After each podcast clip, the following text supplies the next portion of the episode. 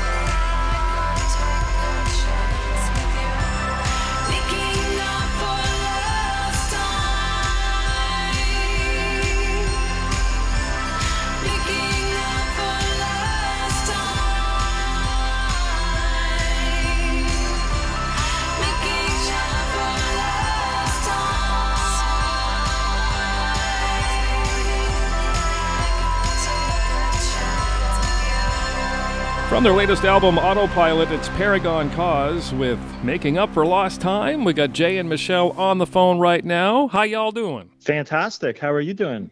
Hey, everybody. It is always a thrill to talk to East Coast recording artists that are also making a name for themselves outside of the region. So, Yes, um, Thank you. I want to start with uh, the most recent song we just played. It's called Making Up for Lost Time. And, you know, a lot of people in 2021 are kind of feeling that way, that they are trying to make up for the last, whatever it is, a year and a half of pandemic. But I understand that this album was prepared actually before it hit. That's absolutely true. That song was written before we knew anything about that COVID thing. Probably a month or two before. You guys must have had a vision or something. I, I that's what we like to tell ourselves. Yeah, we're we're very clairvoyant. Congratulations, Autopilot, the third album. And so, how did it feel? You got, you know, all that experience now of the first two releases out of the way. Maybe the nerves have settled down. Maybe you have a little bit more laser focus of what you wanted to accomplish with this one. Yeah, I, I would say we did for sure. The like you mentioned, the first two albums were, to be honest, really getting to know each other musically, getting to know our style of songwriting that we that we do best, and uh, also that we enjoy the most, and just working with producers and other artists, and and also getting past our own perhaps insecurities with our songwriting. Just maybe.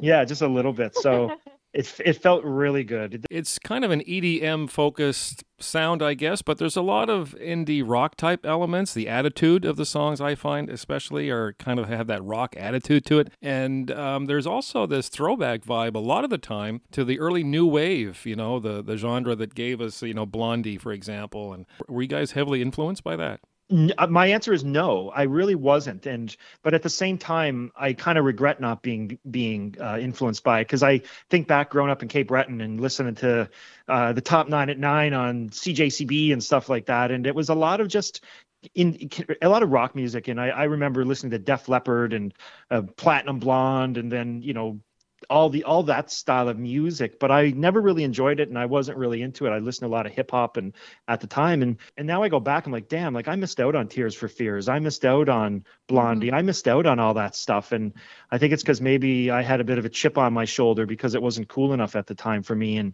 i love it but i don't think we purposely try to mimic it and i think it's what we were doing at the time and that maybe the equipment we were experimenting with we oh, what are you saying michelle like Totally. Yeah, I would say I never like, you know, have someone in mind when I'm writing a song or singing lyrics, but you know, inevitably, right, the stuff I'm listening to or I've listened to the last few years is gonna, you know, find its way somehow in, into into my my uh subconscious. So for sure, I mean, does Blondie get spun on the record player sometimes? For sure it does.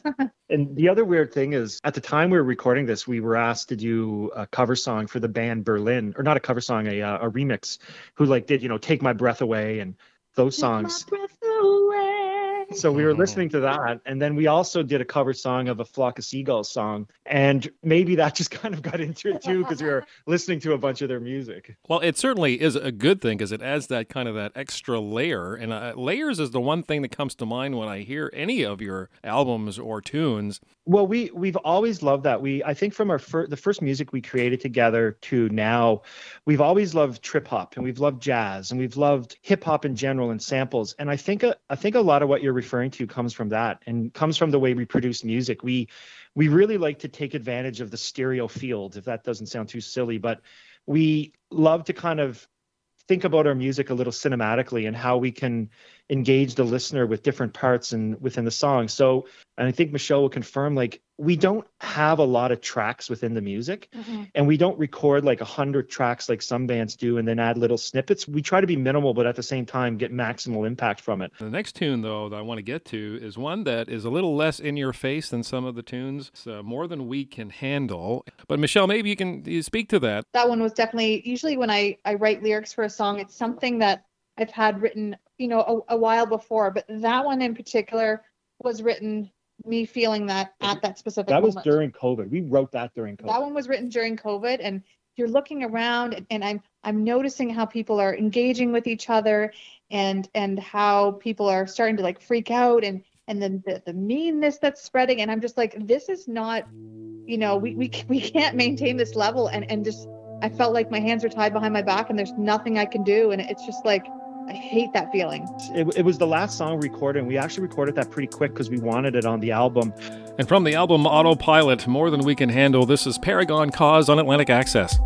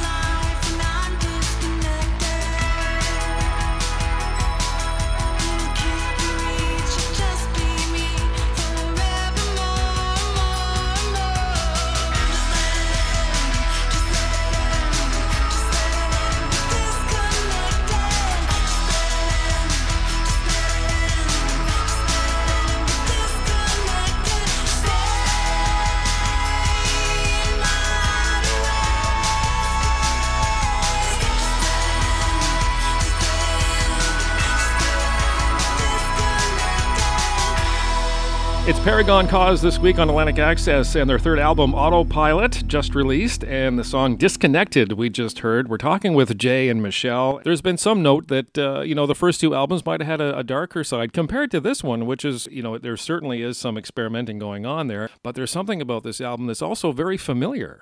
Yeah, I, I think you're right. So the guy we work with, Sune Rose Wagner from the Raveonettes, he likes to challenge us. This time he challenges, us, I think, to be a bit more melodic. So yeah. Yeah, to be more melodic, like, you know, he would give us homework, right? And it would be like, okay, stay within these certain notes. And and it's so when you're kind of like forced to work within a box, you find a way to be as creative as you can within those parameters. And that's essentially what came out of it, right? You know, pop music tends to have a simplicity to it. And then we were able to put all of the other Paragon Cause elements into the other parts of the song. So The night before we recorded Disconnected, he asked us, and Making Up for Lost Time, you guys listen to Bananarama, listen to O'Donna by Ritchie Valens, listen to um, I Want to Be Sedated by the Ramones, and then use those three songs and create something in your mind that you want to record. And that's what we did, where we were trying to uh, almost be too poppy to an extent and have too much fun. But then Michelle wrote these brilliant lyrics that a little s- s- sarcastic feminist smile on her face I can see when Oh, she sings definitely. it, which is what we love about it. But for this album, Autopilot, and you've brought in some, could be considered some pretty heavyweight uh, talent. It was it was pretty crazy. So um, I'm a huge Jane's Addiction fan, and if it wasn't for Eric Avery and his bass playing, I never would have learned how to play the bass guitar. I don't think. And I I just kind of wrote Eric Avery said, "Hey, you know, check out her songs. Love to work with you sometime. Not sure what you're up to." He listened, wrote back saying he loved it, and he's like, "Let's do it." And I'm like, "Well, you know, let's work on contracts." He's like, "No, we don't. I don't care, man. As long as the music's good, you guys have fun. Let's do it." And it was incredible. And just the way he speaks, he's like, "I don't care. I don't. It's not about the money. It's about the music. And if you guys are, if you guys love it, I love it. So And, awesome. You know, we'll probably work together again. And then with Liam Howe, it was very similar. Um, Sune Rose's manager said, "Hey, anybody you'd ever love to work with?" And I gave him a list of a few people. And before you know it, he got me in touch with Liam Howe, and we had a Skype call with Liam, and and then we started talking about inspiration and bands we like. And it's funny you say Blondie because one of the big things on one of the songs we did with him, uh, the Brooklyn mix of "Think I'm Going Crazy Over You," we talked about Blondie we did. and we talked about the song Rapture. And if you listen to that song, you will hear the influence of Rapture in that song if you really listen to it. And it's amazing when fans love your music, obviously, but when artists you respect say they like what you're doing, like, man, what a great feeling that is. Oh, We talked about your potential clairvoyance talents, and uh, you're blowing me away here because not only did you predict the last song we were going to play, but you're you also predicted the next one. So I'm Perfect. I'm starting to think you guys have a little bit of something going on there with the paranormal. This- when, when you grow up in Cape Breton, lots of weird things happen, trust me.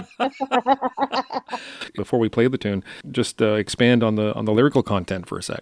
You know, for, for me, that one just like it wrote itself super fast. I always know when a song's gonna go fast. It's just one of those ones that that, that, that I was feeling and, and thinking about at the time. I was, you know, frustrated with things, and I felt like I wasn't being myself and wasn't speaking out. And I had a my my way of getting it out is through music. Uh, it's been such a pleasure. Paragon Cause, the album is called Autopilot, and you got to check it out. It's available on all streaming services, and I think there's even uh, hard copies available if you go to paragoncause.com. All the information on how to access the music and anything you want to know about this uh, dynamic duo, you'll find it. Yeah. One last thing I'll say is uh, this September we're, we we did soundtrack work on a film. It's going to be playing in Halifax and Lunenburg and film festivals. So that's our. It's about the fishing industry in the Maritimes. Oh, very cool. Uh, Yeah. I'm sorry, the title? It's called um, Last Fish, Fish, First First, Boat. and it's been winning these awards and getting played at all these film festivals: Newfoundland, Halifax, um, Lunenburg, Cool. Europe. Yeah, very cool. Well, thanks a lot, Michelle and Jay, for your time today. And Our uh, pleasure. Thank you. So from Autopilot, uh, we're going to hear Think I'm Going Crazy, the Brooklyn version, now on Atlantic Access.